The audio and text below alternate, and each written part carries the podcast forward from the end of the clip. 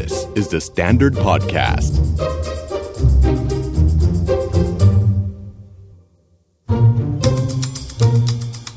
Are you okay? วันนี้เราจะพูดถึงหนึ่งในปัญหาของสังคมไทยที่มันเกิดขึ้นต่อเนื่อง ซ้ำซ้อนมาเนิ่นนาน ทั้งในโลกความเป็นจริงที่เราเจอกัน แล้วก็ในโลกของออนไลน์ด้วยเห็นเหมือนกันเลย มันอยู่ตรงนี้มาสักพักหนึ่ง เราจะทำเป็นมองไม่เห็น ก็คงจะไม่ได้ เราจะมามองกันเรื่องนี้แบบพยายามทำความเข้าใจว่าทำไมในสังคมไทยเรื่องของการบูลลี่ ถึงยังตั้งอยู่ได้อย่างแข็งแรงในหลาย ๆ บริบท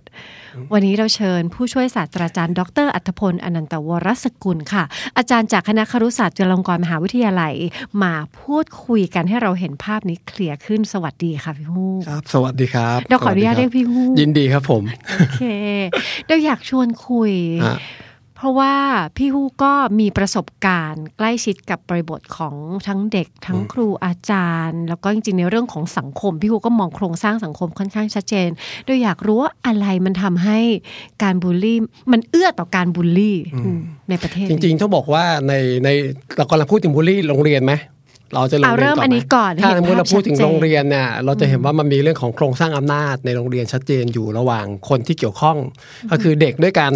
แล้วก็เด็กกับครู แล้วก็ครูกับครูซึ่งมันมีไฮรักีของการมองอยู่เนาะก็คือระหว่างเด็กกับครูเนี่ย สังคมไทยจะ treat ว่าเด็กเนี่ยมี power น้อยกว่าครู ครูเนี่ยฐานภาพเขาเนี่ยสูงกว่าเด็ก เพราะฉะนั้นอำนาจในการตัดสินใจของครูเนี่ยมันสูงกว่าพวกกว่าเด็กๆ แล้วเด็กมันก็จะมีการแบ่งชนชั้นกันอยู่อะตามช่วงวัยเนาะค่ะถ้าพูดถึงเด็กโตเด็กมัธยมปลาย ก็จะรู้สึกว่าตัวเองอยู่เหนือกว่าเด็กมัธยมต้นใช่ไหมครับหรือในเด็กที่อายุเท่าๆกันอะมันก็จะมีเรื่องของโครงสร้างของค่านิยมบางอย่าง เช่น อันนี้เป็นลูกของคนมีชื่อเสียงอันนี้ค่ะคือลูกของผู้ที่ให้การสนับสนุนโรงเรียนอืมอันนี้เป็นเด็กเรียนเก่งอันนี้ค่ะเป็นเด็กกลุ่มที่เป็นสภานักเรียน มันมีสารภาพบางอย่างที่ทำให้เด็กบางคนบางกลุ่มเนี่ยเขารู้สึกว่าเขาอยู่เหนือกว่า แล้วโครงสร้างแบบเนี้ยมันทำให้เปิดช่องให้เกิดการกลันแกล้งรังแกกันได้ง่ายมากขึ้น ก็ฟังดูเหมือนความแตกต่างเชิงอำนาจมันอยู่แบบทุกอนูแทบจะเป็นรูพรุนๆรครัอบบๆตัวเราไปหมดเลย ซ้ายขวาบนล่าง แล้วพอมันมีความเหลื่อมกันแบบนี้อืมพี่ฮู้กำลังจะหมายถึงว่าไอ้สิ่งเนี้ยมันเอื้อให้เกิดการใช่บูลฮะลี่ครับผม มันทำให้คนจำนวนหนึ่งรู้สึกตัวเองไม่มีอำนาจในการต่อรอง แล้วก็คนบางกลุ่มเนี่ยคิดว่าตัวเองต้องพยายามทำให้ตัวเองเข้มแข็งขึ้น เพื่อจะมีอำนาจในการที่จะมาต่อรอง เช่นเรานึกถึงเด็กกลุ่มที่เป็นเด็กกลุ่มเฮี้ยวในโรงเรียนหน่อย เขาอาจจะโดยสารภาพเขาเนี่ยสู้คนอื่นไม่ได้เนาะค่ะแต่เขาต้องพยายามชดเชยตัวเองขึ้นมาให้ตัวเองแบบเข้มแข็งกว่า มีกลุ่มมีก้อนในการที่จะแสดงถึงบทบาทอำนาจบางอย่าง เหนือเพื่อนๆน่ะ เพื่อจะบอกว่าตัวเองเป็นใคร แล้วก็เอาสิ่งนั้นนะมากดมากดทับเด็กที่มีบางอย่างด้อยกว่าตัวเอง เพราะฉะนั้นบางทีบางเรื่องเนี่ยมันไม่ใช่แค่เรื่องของสิ่งที่มีติดตัวมานะ มันคือเรื่องของพฤติกรรมรวมกลุ่มในโรงเรียน ที่มันทำให้เด็กบางคนบางกลุ่มเนี่ยก็รู้สึกว่าตัวเองต้องใช้วิธีการเหล่านี้แหละทำให้ตัวเองดูเข้มแข็งมากขึ้น โดยการที่รังแกคนอื่นก่อน อันนี้กลายเป็นโจทย์ที่มันพลิกกลับเนาะใช่คือผู้ที่โดยสารภาพเขาอาจจะด้อยกว่าเนี่ยเขาอาจจะใช้วิธีการเนี้ยในการพลิกกลับมากลายเป็นผู้ที่รังแกคนอื่น เพื่อแสดงถึงการมีอำนาจเหนือกว่าคนอื่นก็ได้ ก็จริงอยู่ถ้าสมมติเราอยู่ในโครงสร้างที่เรารู้สึกด้อยกว่าคนอื่น เราก็อยากจะมีตัวตนใช่อยากจะมีอำนาจเท่าๆกับคนอื่น แต่เผอิญว่าไออำนาจของสังคมที่เขาอืมชูเนี่ยอืมเราไม่มีไงเฮ้ยอ่าเราไม่เราเปลี่ยนไม่ทันแล้วเราลูกใครเนี่ยอ่าเราเป็นลูกคนคนใครไม่ได้ เราก็เป็นลูกแม่เราอ่าหรือ บางอย่างมันก็เป็นข้อจำกัด เช่น เราไม่ได้เรียนเก่งขนาดที่จะเป็นแบบอืมอืมลูกรักหรือจะเป็นฮะหัวหน้าห้องครับแต่เราก็ยังอยากมีอำนาจอะไรสักอย่าง เราก็เลยเลือกวิธีอันหนึงที่จะดึงคุณ i t y บางอย่างของตัวเองขึ้นมา เพื่อจะบอกฉันมีอำนาจนั่นก็คือ อาจจะเป็นแรงใช่หรือจะเป็นเรื่องของการไปทำร้ายคนอื่น ไปกดคนอื่นอืมในเชิงอำนาจก็เลยเป็นการแกล้งคนฮะอื่น เพื่อให้เหมือนได้ลุกยืนหยัดโดยเฉพาะคนอื่นใช่ให้ให้รู้ว่าฉันเป็นใครฮะเออในโรงเรียนเราก็อยากจะ มีตัวตนแหละมันครับเป็นความต้องการทางธรรมชาติของทีนี้เราปัญหาสำคัญมันคืออย่างนี้ฮะคือคุณครูในโรงเรียนเนี่ยก็ไปไปปฏิบัติต่อเด็กทำให้เด็กบางกลุ่มเนี่ยด้วยสิ่งที่เขาเป็นอยู่เนี่ยมันถูกแสงส่องสิ่งมากกว่าเช่นเด็กเรียนเก่งคุณครูก็จะไม่จะพูดบ่อยๆ เด็กที่เรียบร้อย เด็กที่ปฏิปฏิบัติตนตามกฎโรงเรียนอะไรเงี้ยคุณครูก็จะทรีตแบบเหมันก็เป็นลูกรักเนาะอ๋อใช่แต่เด็กที่มีพฤติกรรมบางอย่าง ซึ่งอาจจะไม่ได้อยู่ในเส้นมาตรฐานที่คุณครูคาดหวังอะคุณครูก็จะปฏิบัติต่อเขาเหมือนเขาเป็นคนอื่น เป็นหรือเด็กคนเอิญเป็นคนอื่นเป็นเด็กที่ไม่มีตัวตนอยู่ในโรงเรียน เพราะฉะนั้นบางทีวิธีการในการได้มาซึ่งที่อยู่ที่ยืนในโรงเรียนอะ มันก็ต้องใช้วิธีการเนี้ยในการที่จะแสดงถึงความมีตัวตนตัวเองอยู่ เพราะฉะนั้นบูลลี่เนี่ยมันเป็นปรากฏการณ์สะท้อนกลับของการสูญเสียอำนาจเลยอาจจะกลับมามีอำนาจก็ได้ใช่ไหมฮะของเด็กๆกลุ่มนี้เนาะซึ่งเราก็จะเห็นอ่า มันเลยกลายเป็นพฤติกรรมก้าวร้าวที่เกิดค่ะการรวมกลุ่มกัน แล้วก็มักจะกลายเป็นภาพจดจำไปผูกกับบางบทบาทของสังคมอะเช่น พอเราพูดถึงเด็กที่มีความก้าวร้าวรุนแรง เราก็จะนึกถึงเด็กช่างกลเด็กเทคโน ซึ่งจริงๆแล้ว โดยพื้นของเขาเนี่ยอาจจะไม่ได้พฤติกรรมแบบนี้มาก่อนก็ได้ แต่พอเขาอยู่รวมกันเขาถูกมองเป็นคนอื่นเขามองถูกมองว่าเป็นเด็กที่ด้อยกว่าเด็กเรียนสายสามัญค่ะเอ้ยทำยังไงให้ตัวเองมีที่อยู่ที่ยืนก็ต้องพยายามแสดงถึงตัวตนขึ้นมา ซึ่งอันเนี้ยมันกลายเป็นปัญหาที่ลามออกมานอกโรงเรียนแหละใช่ไหมแล้วมันก็ไปโยงกับสิ่งที่สังคมข้างนอกเป็นอยู่ค่ะเพราะในนอกโรงเรียนจริงๆผมต้องบอกงี้ว่าโรงเรียนมันเหมือนสังคมย่อส่วนอะค่ะข้างนอกโรงเรียนเป็นยังไงอะโรงเรียนมันก็เป็นอย่างนั้นแหละจริงแล้วก็สิ่งที่สังคมเป็นอยู่ข้างนอกคือเราท e ีตคนไม่เท่ากันค่ะเราจะมีคนบางบทบาทบางสถานภาพที่อยู่เหนือกว่า แล้วก็มีหลายๆ คนที่สถานภาพเขาเนี่ยมันด้อยกว่า ด้วยโครงสร้างสังคมเนี่ยมันไม่แฟร์กับเขาเราวิธีการหนึ่งที่เขาจะลุกขึ้นมาโต้ตอบได้ก็คือ ใช้ความรุนแรงเนาะอืมหรือว่าแสดงตัวประท้วงออกมาตัวตนด้วยวิธีการแบบนี้เกิดขึ้นครับอ๋องั้นก็แปลว่าโครงสร้างประเทศเรามันก็เอื้อให้เกิดอืมการชิงอำนาจคืนด้วยการบูลลี่ฮะคือมันเอื้อให้เกิดสิ่งนี้ครับเพราะว่ามันมีความเหลื่อมล้ำความไม่เท่ากัน มันแสงที่มันส่องไปถึงคนมันไม่เท่าเทียมกันอืมอืมพี่พูดว่าคน ที่เป็นครูถ้าเขาอืมฟังแบบนี้อืมเขาจะอยากเปลี่ยนอืมโครงสร้างหรืออยากจะทำเขาทำอะไรได้บ้างฮะจริง ๆ ครูทุกคนเนี่ยณวันที่เขาอยู่ในห้องเรียนเนาะค่ะในห้องเรียนเขาเนี่ยก็คือสังคมสังคมหนึ่งของใช่เด็ก มันคือ community หนึ่งอะถ้าเกิดคุณครูเริ่มจาก community ที่ตัวเองดูแลอยู่อืมทำให้เด็กทุกคนรู้สึกว่าเขามีคุณค่าในแบบของเขาเอง เพราะจริงๆเรื่องบูลลี่เนี่ยเป็นเรื่องของการตระหนักถึงพลังในตัวเองด้วยเนาะค่ะใช่ เด็กเด็กที่ถูกรังแกบ่อยๆเนี่ยจะรู้สึกตัวเองหมดคุณค่าไปเรื่อยใช่ๆเด็กที่เป็นผู้รังแกคนอื่นเนี่ยจะตระหนักในเรื่อง power ในตัวเองใช่ทีนี้ถ้าเกิดว่าไม่ปรับเรื่องความสัมพันธ์เชิงอำนาจในโรงในห้องเรียนให้มันดีอะคือระหว่างเด็กด้วยกันเองใช่ไหมถ้าคุณครูก็ยังคงมองเด็กบางกลุ่มด้วยสายตาด้านลบ มองเขาทีไรก็มีการตำหนิติเตียนตัดสินเขาไปมีก่อนท่าทีเลยในการเพิกเฉยละเลยค่ะเขาอะไรเงี้ยมันทำให้เขายิ่งต้องใช้วิธีการที่มันหนักข้อขึ้น แล้วมันกลายเป็น pattern ของการรังแกเพื่อน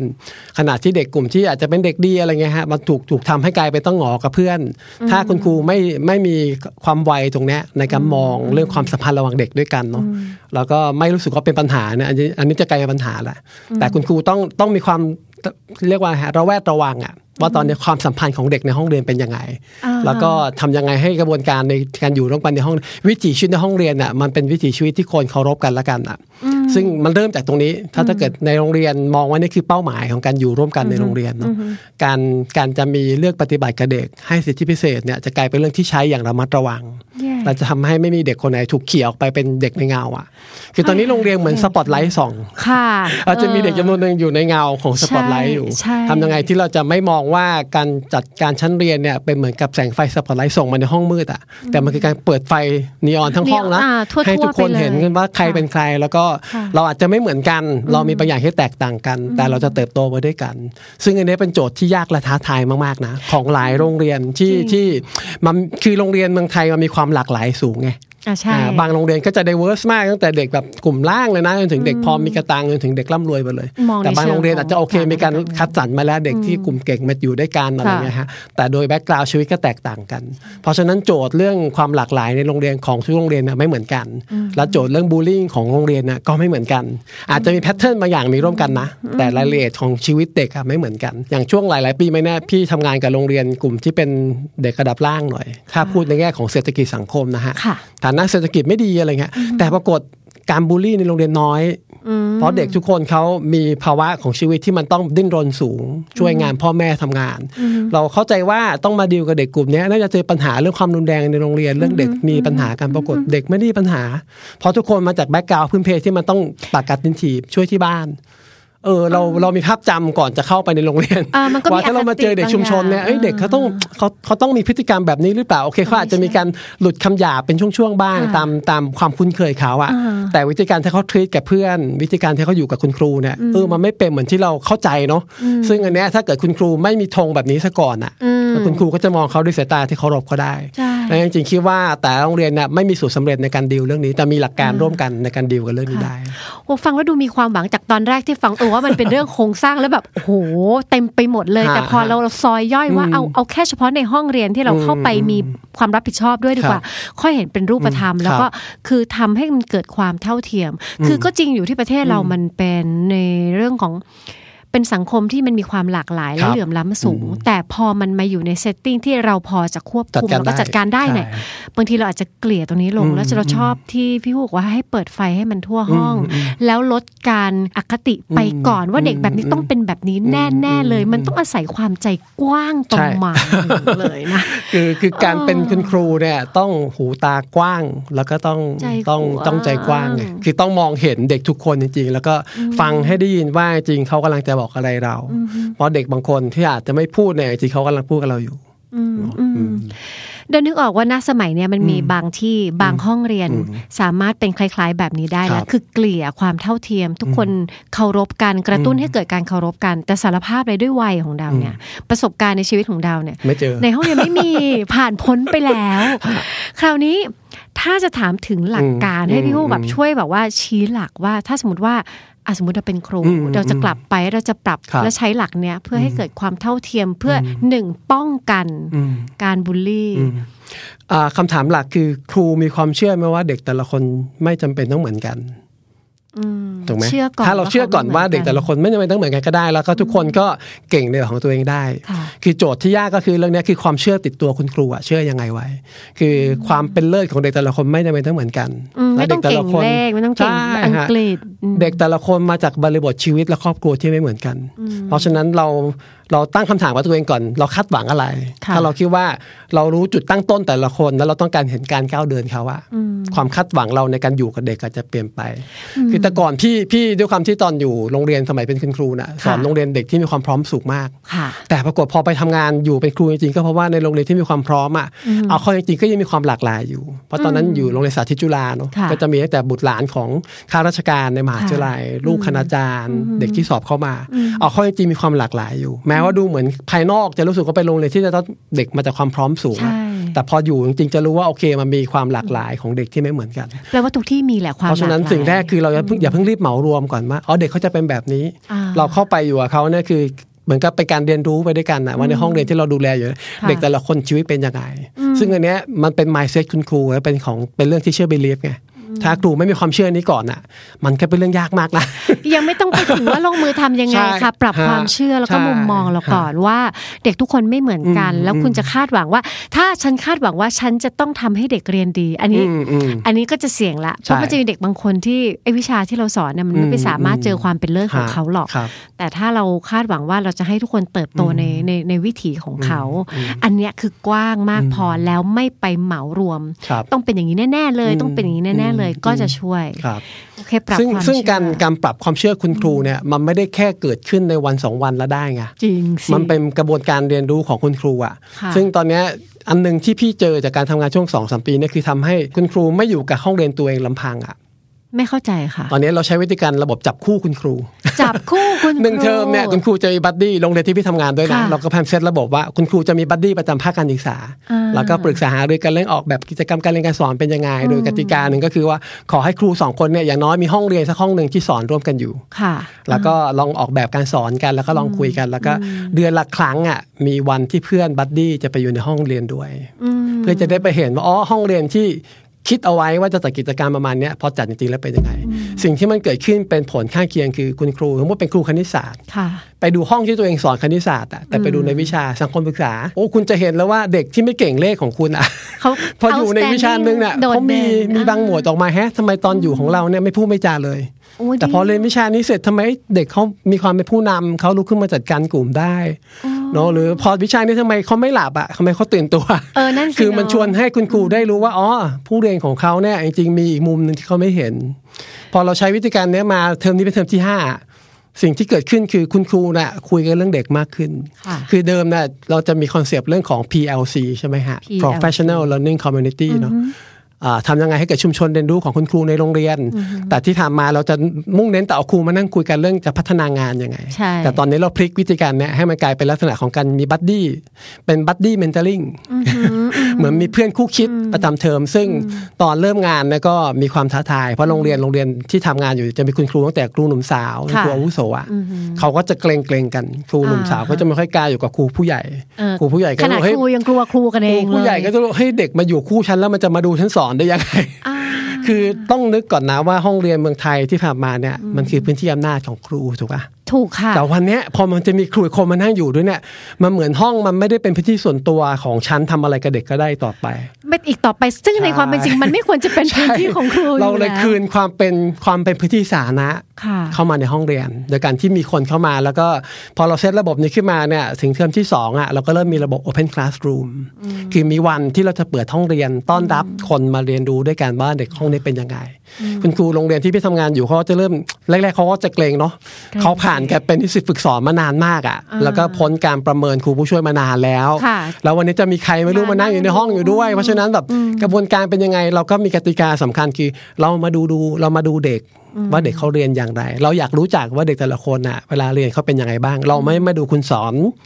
เออเราไม่ได้มาดูว่าจับผิดว่าคุณสอนผิดสอนถูกค่ะแต่เราอยากมารู้ว่าเด็กๆเวลาเขาอยู่ในห้องเรียนน่ะ การเรียนรู้เขาเป็นยังไงเข้าใจแล้วเราก็มีเหมือนกับเป็นโทนคำถามว่าเรามาดู ช่วยกันดูซิว่าเด็กคนไหนทำงานร่วมกันแล้วเป็นยังไงบ้างโจทย์ที่คุณครูให้มาเนี่ยเด็กเขาตีโจทย์เหมือนกันหรือเปล่า เราพุ่งไปที่ learning ของเด็กค่ะใช้วิธีการเนี่ยเพื่อสร้างความไว้เนื้อเชื่อใจคุณครูอะ ให้ยอมเปิดพื้นที่ห้องเรียนตัวเองอะเป็นพื้นที่สาธารณะมากขึ้น แล้วสิ่งที่มันตามมาคือวัฒนธรรมการคุยกันคุณครูเปลี่ยน เริ่มคุยกันเรื่องเด็กมากขึ้น เริ่มสนใจว่าเออทำไมเด็กคนนี้เป็นแบบนี้ คนนี้เป็นแบบนี้เด็กที่เราเข้าใจมาตลอดว่าเป็น slow learner ในวิชาเราอะพอวิชาอื่นเฮ้ยไม่เป็นแฮะเขามีมุมอื่น สิ่งที่มันเกิดขึ้นคือคุณครูเคารพในความเป็นตัวของเด็กค่ะเคารพในความเป็นเพื่อนของของเพื่อนครูด้วยกันเนาะและเหนืออื่นใดเคารพตัวเอง ว่าเราไม่จำเป็นต้องเป็นมนุษย์สมบูรณ์แบบ ใช่เราไม่ต้องแบบว่าพาทุกคนไปถึงใช่ฝั่งฝัน แล้วก็เป็นเออดาวเฉิดฉายทั้หมดซึ่งทำงานมาห้าเทอมเราพบว่าความสัมพันธ์เชิงอำนาจในโรงเรียนน่ะมันเปลี่ยนเราชอบจังเลยขอบคุณมากสำหรับตัวฮะอย่างค่ะฮะเพราะว่าหลายครั้งเรามั่นใจว่า ถ้าคุณครูได้ยินว่ามองเด็กหลาย ๆ มิติสิอืมแล้วครูก็แบบมิติไหนเราก็เจอมันเท่านี้วิชานี้ใช่ไหมอ๋อ แต่พอในเชิงรูปธรรมมันอืมทำได้ ถ้าทำได้เรามีการออกแบบใช่แล้วเราก็เออสร้างมันอืมเราได้เห็นจริง ๆ เลยว่าพอช่วงโมงอื่นอืมเด็กเขาเป็นยังไงฮะสองก็คือลดอำนาจด้วยการมองห้องเรียนว่าที่นี่ไม่ใช่พื้นที่ส่วนตัวที่ครูจะทำอะไรก็ได้ แต่เป็นพื้นที่ร่วมที่จริง ๆ แล้วcenter และอำนาจหลักอยู่กับอยู่เด็กกับเด็กด้วยซ้ำฮะอันนี้ท้าแต่ว่าท้าทายแต่ก็น่าทดลองอืมคราวนี้พี่ฮูกถึงแม้เนี่ยเรายังพูดว่ามันน่าทดลองทั้งๆที่คุณครูปัจจุบันอืมตอนเด็กๆเขาก็อาจจะเคยถูกบูลลี่ใช่แต่ทำไมคนที่เคยถูกบูลลี่แล้ว แล้วไม่ชอบด้วยนะตอนถูกบูลลี่ใครจะชอบถูกปะโตขึ้นมา พอมีอำนาจในมือปุ๊บบูลลี่ครับยังไง จริง ๆ ต้องบอกไงฮะ มันมีงานวิจัยพบว่าคุณครูที่มาทำงานใหม่ๆเนี่ยค่ะมันจะมีออโต้พายロอยู่เออ มันคือโหมดที่ตัวเองเคยเห็นครูตัวเองทำงานมาโดนมายังไงก็รันไปแบบนั้น80%ครูมือใหม่เนี่ยจะสอนเหมือนกับที่ตัวเองเคยเห็นครูตัวเองสอน เพราะฉะนั้นค่ะความยากของไอ้การเตรียมครูในการเตรียมครูใหม่อะคือสร้างความเชื่อใหม่ยังไง ให้มีประสบการณ์ใหม่ยังไง เพื่อให้เขาได้เห็นตัวเองในโหมดอื่นๆเนาะแต่ถึงจุดหนึ่งอะมันก็จะมีหลุดออกมานะแม้กระทั่งตัวพี่เนี่ยสมัย 30 ปีที่แล้วตอนเป็นครูใหม่ๆอะค่ะเป็นไงด้วยความที่เราผ่านโรงเรียนที่เป็นโรงเรียนชายล้วนมาก่อนค่ะครูเนี่ยก็จะบู๊มากเป็นเด็กอ่าฮะผู้ชายไหมอืมอืมการลงโทษบางทีถึงตัวตบอ่าหัวอะไรอย่างเงี้ยอ่าฮะมีขึ้นไอขึ้นอะไรกันอยู่อะไรเงี้ยเอาโอเคเรามาอยู่โรงเรียนซึ่งมันเด็กที่มีความพร้อมแต่บางห้องเนี่ยเราก็เจอเด็กค่ะ energy เหมือนเพื่อนเราเลยสมัยก่อนเออเราบางชั่วโมงที่เราสึกว่าเราจัดการห้องไม่ได้อะเราสูญเสียอำนาจเราไปครูเด็กๆอะเพิ่งทำงานปีแรกอะอืมไอตัวนั้นมันหลุดมานะ ครูในความทรงจำเราค่ะมันหลุดขึ้นมาค่ะแล้วมันทำให้เราสะดุด เฮ้ยทำไมเรา เราไม่มีความเชื่อเรื่องนี้ไม่ใช่เหรอทำไมตัวนี้โผล่มาได้ยังไง มันมันเป็นออโต้พายロที่เราเคยเห็นว่าครูเขาทำแบบเนี้ยแล้วมันอืมมันจัดการห้องเรียนอยู่มันอะทำได้เช่นเออตอนพี่เป็นเด็กนักเรียนพี่จำได้ว่าครูคนหนึ่งใจดีมากสอนศิลปะ เป็นคนไม่ดูเด็กเลย แต่มีวันหนึ่งห้องมันเละมากอะ แล้วครูคนนี้เข้ามาสอนแทนครูอีกคนหนึ่งแล้วครูหายไปห้องก็กลับมาแล้วก็โยนอะไรไม่รู้ลงกลางห้องตุ้ม แล้วห้องเงียบอ่าพี่เพิ่งรู้สึกถึงการมีอยู่ของเหตุการณ์เนี้ย เมื่อตอนตัวเองเป็นครู มันแล้ว flashback มันเด็กมันกลับมันกลับมามามันกลับมาไปเลยในวันที่เราจัดการห้องเรียนไม่ได้แล้วเราก็ใช้วิธีการโยนไม้ฮอกกี้ลงบนโต๊ะนักเรียนโอเคโอเคแล้วเด็กก็ช็อกหมดแล้วเราก็ช็อกหมด วันนั้นพี่สอนผู้ศาสนาแต่แต่เป็นวันที่พี่แบบระเบิดลงกลางห้องโดยที่ไม่ได้พูดแม้แต่คำเดียวนะแต่หยิบแพ็กชีสที่เราอยู่ในความทรงจำเราอะค่ะของคุณครูเอามาใช้ แล้วเป็นวันที่รู้สึกเรารู้สึกว่าเฮ้ย เฮ้ยนี่ไม่ใช่ครูแบบที่เราอยากเป็นอะไม่อืมเราก็ช็อกพี่ฮูกเราก็ช็อกตัวเงช็อกเหมืนแล้วก็รู้สึกโอเค หลังจากวันนั้นมาเราจะต้องจัดการกับตัวเองให้ได้แล้วมันต้องไม่มีการโยนไมาฮอกกี้ครั้งที่สองในชีวิต ขอบคุณที่แชร์เรื่องนี้คือสำหรับดาวอันนี้มีค่ามาก คือคุณครูก็บางทีเข้าใจว่าสิ่งที่ตัวเองเคยโดนตอนเด็กๆไม่น่าจะมีผลอะไรกับเราอืมแต่ไม่จริงหรอกพอวันหนึ่งพอเราไปอยู่ในจุดที่มัน เจอสถานการณ์คล้ายๆ กันบางทีเราดึงเอา เอาอะไรก็ตามที่เรามีในหัวใช่อยู่แล้วเนี่ยใช่ใช่เอาออกมาใช้ฮะเพราะเราไม่มีอาวุธมากเพียงพอ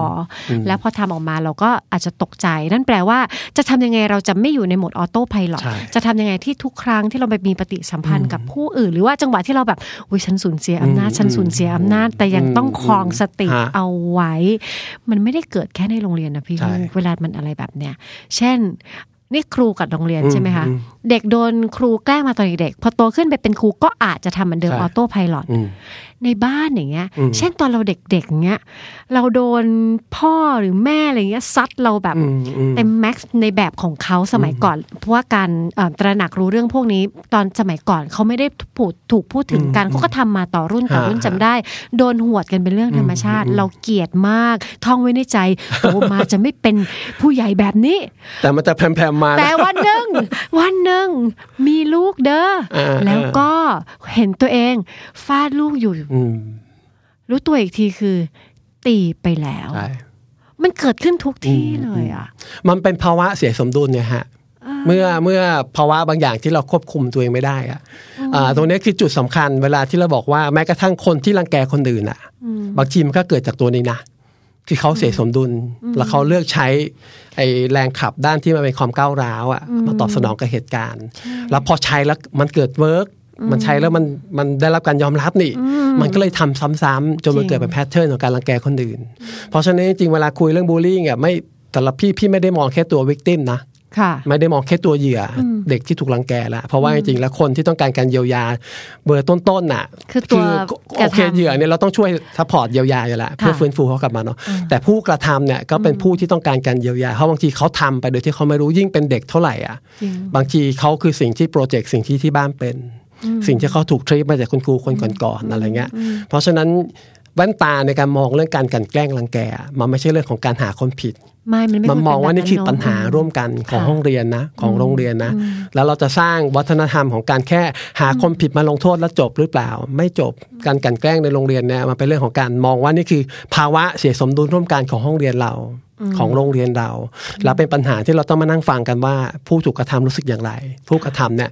รู้รับรู้ไหมว่าผู้ถูกกระทำเขารู้สึกยังไงบ้าง แล้วพอเขาได้ยินอย่างนี้เสร็จแล้วเขาคิดยังไง อะไรคือเหตุผลของเขาในการที่เขาทำเขาทำแล้วเขารู้สึกอย่างไร เราควรจะต้องไปสำรวจแล้วก็อ่าอ่าค้นหาตรงนี้ด้วยไม่ใช่มาหาว่าเธอผิดแล้วก็อืมอืมจัดเขาไปอยู่ในแบบกล่องของผู้ฮะผิด ซึ่งไม่ใช่ทุกแม้กระทั่งผู้กระทำมันก็มีสาเหตุ เขาก็เสียสมดุลเหมือนกัน แล้วอืมเขาก็ควรได้รับการประคับประคองเหมือนกันครับอืมคือเราต้องมองว่าพฤติกรรมการกลั่นแกล้งรังแกปัญหา คือพฤติกรรมการกลั่นแกล้งรังแก ไม่ใช่ผู้กลั่นแกล้งรังแกเนาะ อะแยนึกอกอกปะให้ขาดนะคะ ใช่ไหมเรามองตัวพฤติกรรมอ่เราไม่ได้มองพฤติกรรตัวบุนะคคลเออครับผมบุคคลเป็นแค่คนที่ทำให้เห็นว่าพฤติกรรมเนี้ยมีอยู่ในโรงเรียนเราเออแสดงว่ามีปัจจัยบางอย่างเกิดขึ้นแล้วใช่ไหมฮะเขาเป็นเช่นโรงเรียนเราตัวห้องเรียนของเรามีเด็ก พิเศษมาเรียนร่วมค่ะแล้วน้องคนนี้อาจจะอยู่ในภาวะซึ่งสื่อสารไม่ได้มากทำให้มันเอื้อต่อการที่คนจะมารังแกเขาเออโรงเรียนคุณครูอาจจะจัดการห้องเรียนไม่ดีพอทำให้เพื่อนไม่รู้สึกถึงการกลมเกลียวกันระหว่างคนที่จริง ๆ ต้องการความช่วยเหลือจากเพื่อนนะ ต้องการการ support จากเพื่อนนะ แล้วก็เป็นเพื่อนที่จริงๆพร้อมจะเป็นเพื่อนที่น่ารักอยู่ แต่คุณครูอาจจะเตรียมเขาไม่ไม่เพียงพอทำให้เขาเผลอรังแกเพื่อน แล้วพอมาทำแล้วมันกลายเป็นพฤติกรรมที่ทำซ้ำๆจนกลายเป็นพฤติกรรมกลันแกล้งรังแกเนาะอย่างเงี้ยสิ่งที่ต้องแก้ไขคือเออเราต้องเปลี่ยนมาทำห้องเรียนยังไง เด็กถึงจะรู้สึกว่าไอ้สิ่งเนี้ยเป็นนอมไม่ได้อะไม่ใช่สิ่งที่ทำได้ปกติ ในห้องเรียนฟังดูละอืมพอจะเห็นละอืมอืมแล้วก็มีความหวังฟังฮะแล้วรู้สึกดีมาก ย้ายมามหาวิทยาลัโอ้ยโหค่ะอันนี้ใหญ่มาก ใหญ่กว่าเดิมเออแล้วมันไม่ได้มีแค่ในห้องเรียนใช่แล้วห้องเรียนมันมันมันมันเวียนไปเวียนมาอืมอืมแต่บางทีมันมีบางกิจกรรมที่ส่งมารุ่นต่อรุ่นใช่ต่อรุ่นที่มันเอื้อจังเลยว่า เราจงกลมเกลียวผ่านการครับบูลลี่กันอืมอันนี้มันคือโครงสร้างทางสังคมที่ปฏิบัติจนกลายเป็นวัฒนธรรมของกลุ่มแปลว่ามันอยู่มันนานเหนียวมันแถูกสร้างขึ้นถูกแล้วจริงสาๆอะไรก็ที่มันถูกสร้างขึ้นมันเปลี่ยนได้ แม้กระทั่งเย้เรื่องการรับน้องเรื่องการวากอย่างเงี้ยใช่ไหมฮะเอาอย่างในช่วงช่วงชีวิตพี่ตอนเป็นเด็กมหาวิทยาลัยเนี่ยก็ผ่านห้องเชียร์ห้องเชียร์มาค่ะอยู่ในรุ่นซึ่งเป็นรุ่นแรก ๆ ที่มีการอินิเชตห้องเชียร์ระดับที่เป็นสาขาด้วย แล้ววันหนึ่งมันก็หายไป ในช่วงดูยินช่วงแค่ละดีแค่ด้วยสามสิบปีเนี่ยที่มันดีใจเกิดการเปลี่ยนแปลง แสดงว่าชัดเจนว่าอะไรก็ตามที่เป็นแบบแผนนะมันถูกสร้างขึ้นแล้วมันเปลี่ยนได้ มันไม่ยู่จำเป็นต้องคงอยู่ตลอดไปใช่มันอยู่ที่ว่าเราเท่าทันมันหรือเปล่า เราถามตัวเองไหมว่าสิ่งนี้มันกำลังสะท้อนเรื่องอะไร ทีนี้อยากชวนมองงี้ฮะต้องต้องนึกก่อนว่าเด็กพอผ่านจากม .6 มาเนี่ยชีวิตเข้ามหาวิทยาลัยเนี่ยมันเป็น transition สำคัญอะสำคัญทีเนี้ยพอมามาปุ๊บอะมันต้องการการรวมกลุ่มเหมือนกันนะแน่ อสิยู่ตอนอยู่โรงเรียนเนี่ยมีความเป็นห้องเรียนความเป็นอะไรใช่พออยู่มหาวิทยาลัยมันคือโอ้โหทะเลเลยอะคุณมาถึงเจอแบบเพื่อน 300 คนใช่ไหมใช่มันก็เลยมีความเชื่อว่าต้องมีวิธีการบางอย่าง ในการเตรียมให้น้องๆ สามารถที่จะเข้าสู่วัฒนธรรมของความเป็นสถาบันแห่งนั้นแห่งนี้ขึ้น แล้วก็มันเป็นสร้างวัฒนธรรมชนเผ่าอะอันนี้คณะนั้นคณะนี้คณะนี้ก็มีกี่ภาควิชามีกี่สาขาชอบความคือชนเผ่าคือการสร้างความเป็นชนเผ่าขึ้นมาเนี่ยอ่ามัมันเลยต้องมี แบบแผนการปฏิบัติ เช่นการร้องเพลงเชียร์ค่ะการมีอ่าบูมแผนกบูมสาขาอืมอ่ามีการวักน้องมีเนี่ยคือพฤติกรรมในการสร้างความเป็นพวกเดียวกันค่ะแสดงว่าลึกๆไปอะเราต้องการการ อะไรนะปลูกฝังเรื่อง sense of belonging อะว่าเราอืมขึ้นอยู่ฉันเป็นกับใครส่วนหนึ่งของกลุ่มใช่เออแต่วิธีการที่เราเลือกใช้อะมันเป็นวิธีการซึ่งชวนถูกชวนถูกตั้งคำถามไง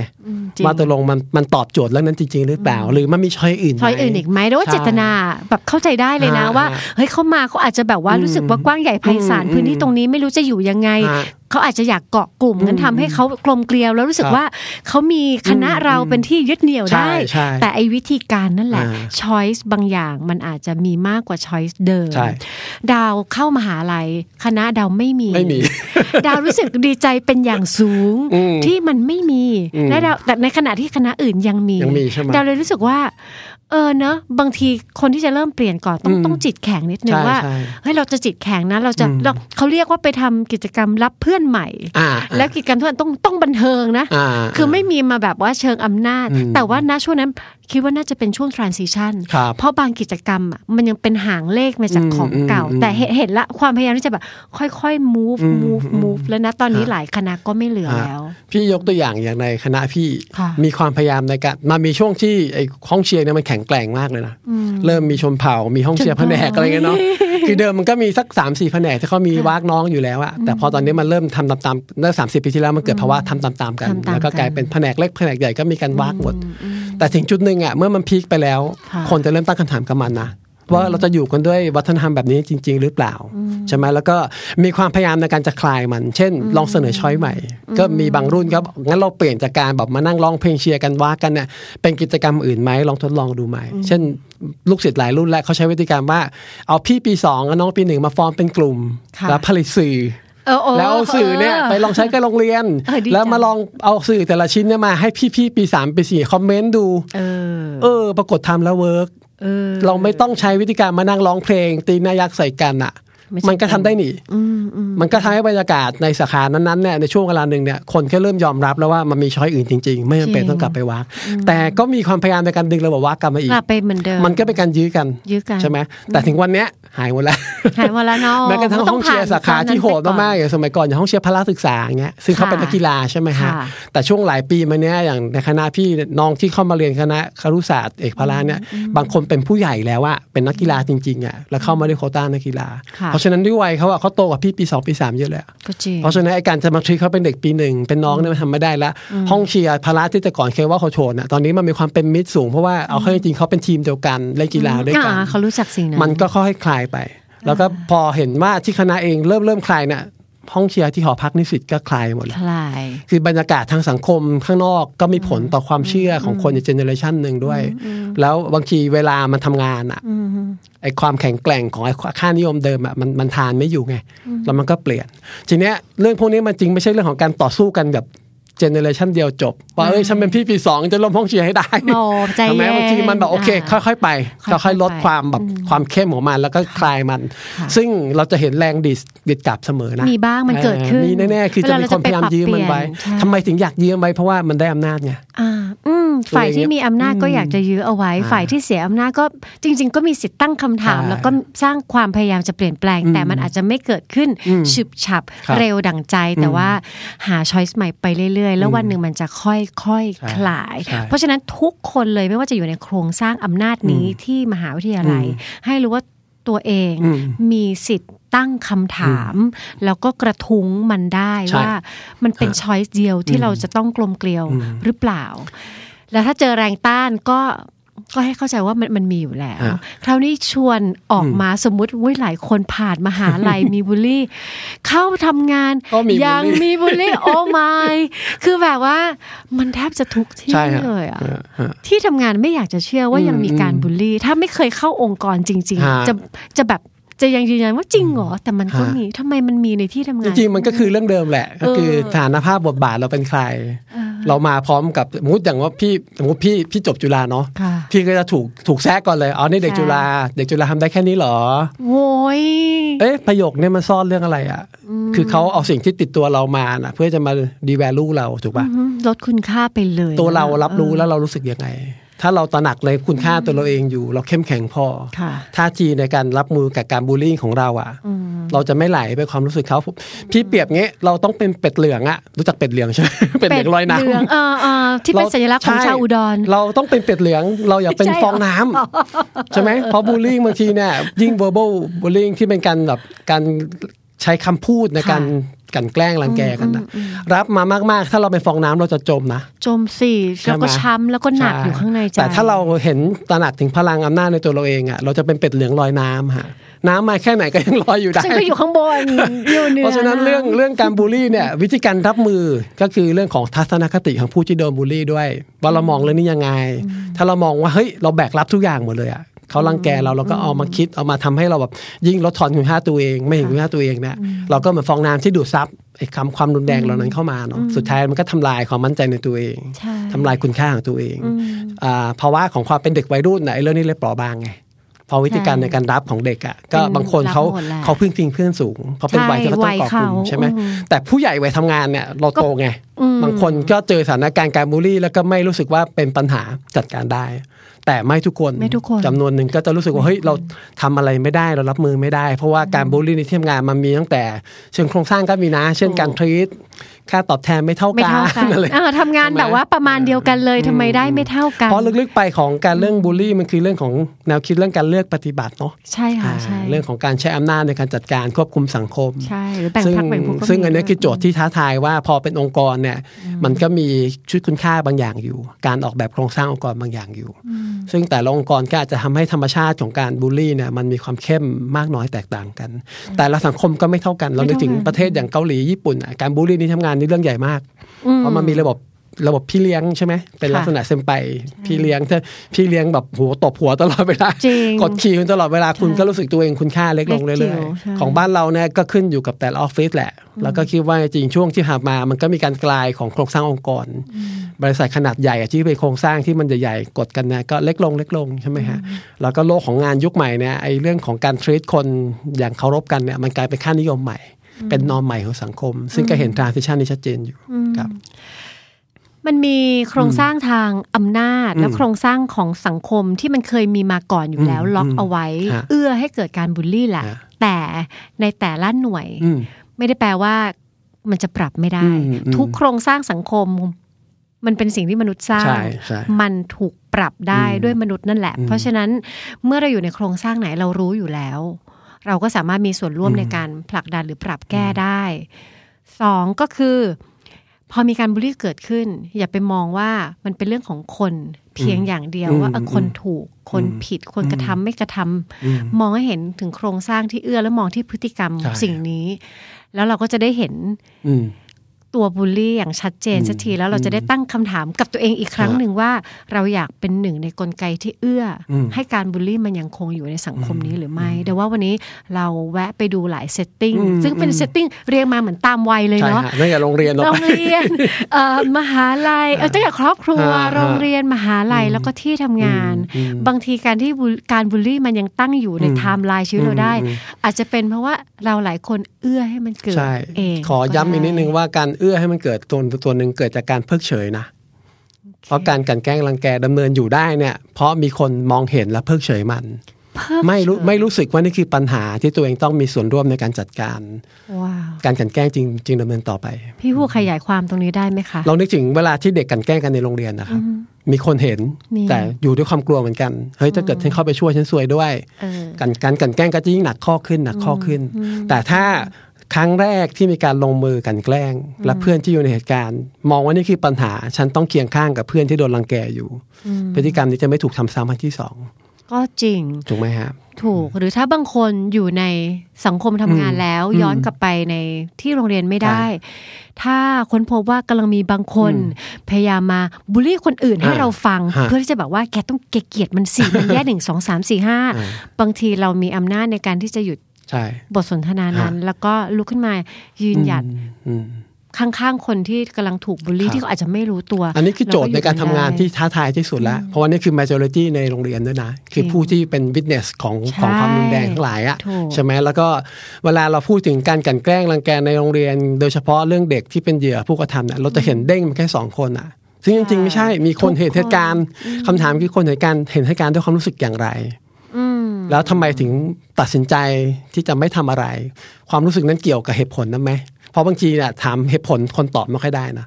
ถามความรู้สึกก่อน เพราะเขาก็กลัวเหมือนกันกลัวสิใช่ทำไมถึงกลัวเหมือนกันเกิดเพราะอะไร เพราะเขาไม่แน่ใจว่าถ้าเกิดเรื่องนี้ดำเนินต่อไป แล้วคุณครูจะจัดการกับปัญหานี้ได้ เขาไม่มั่นใจว่าเขาคนไม่ที่มั่นมาใจจัดหรืกาอรเปจะล่าเลือกเขามันจะกลายเป็นโจทย์ทำให้เห็นอ๋อโอเค มันมีปัจจัยเงื่อนไขละที่ทำให้คนเลือกจะเพิกเฉยละเลยต่อปัญหาที่มันเกิดขึ้น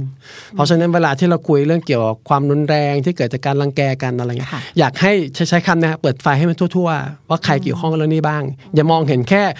ฝ่ายแดงกับฝ่ายน้ำเงินชกกันเมื่ออย่างนั้นมันจะกลายเป็นเปิดศึกระหว่างพ่อแม่สองฝ่าย แล้วคุณครูเป็นกรรมการตัดสินนะซึ่งจริงๆการการแกล้งรังแกในโรงเรียนเป็นพฤติกรรมที่เป็นปัญหา แต่ไม่ได้เรื่องของแค่คู่ชกที่มีปัญหาฟังแบบนี้แล้วใครที่ชอบพูดกับตัวเองว่าฉันไม่เกี่ยว ไม่เห็นเกี่ยวเลยอืมอืมก็เอาใหม่อืมอืมลองลองลองคุยกับตัวเองใหม่แล้วบอกว่าอะทุกคนเกี่ยวหมดอืมถ้าเราอยู่ตรงนั้นครับเราก็เกี่ยวหมดเราเป็นหนึ่งในโครงสร้างอืมอืม เราช่วยช่วยๆกันดูฮะเรื่องบูลลี่กันอย่างใกล้ชิดกันต่อจากนี้ดีกว่าค่ะฟัง Are You OK episode นี้แล้วลองสำรวจตัวเองแล้วก็คนรอบข้างดูว่ายังโอเคกันอยู่หรือเปล่า ถ้าไม่แน่ใจว่าโอ หรือไม่โอ ลองปรึกษานักจิตบำบัดหรือว่าคุณหมอก็ได้ จะได้มีสุขภาพจิตที่แข็งแรงแล้วก็โอเคกันทุกคนนะคะ The Standard Podcast. Eye opening for your ears.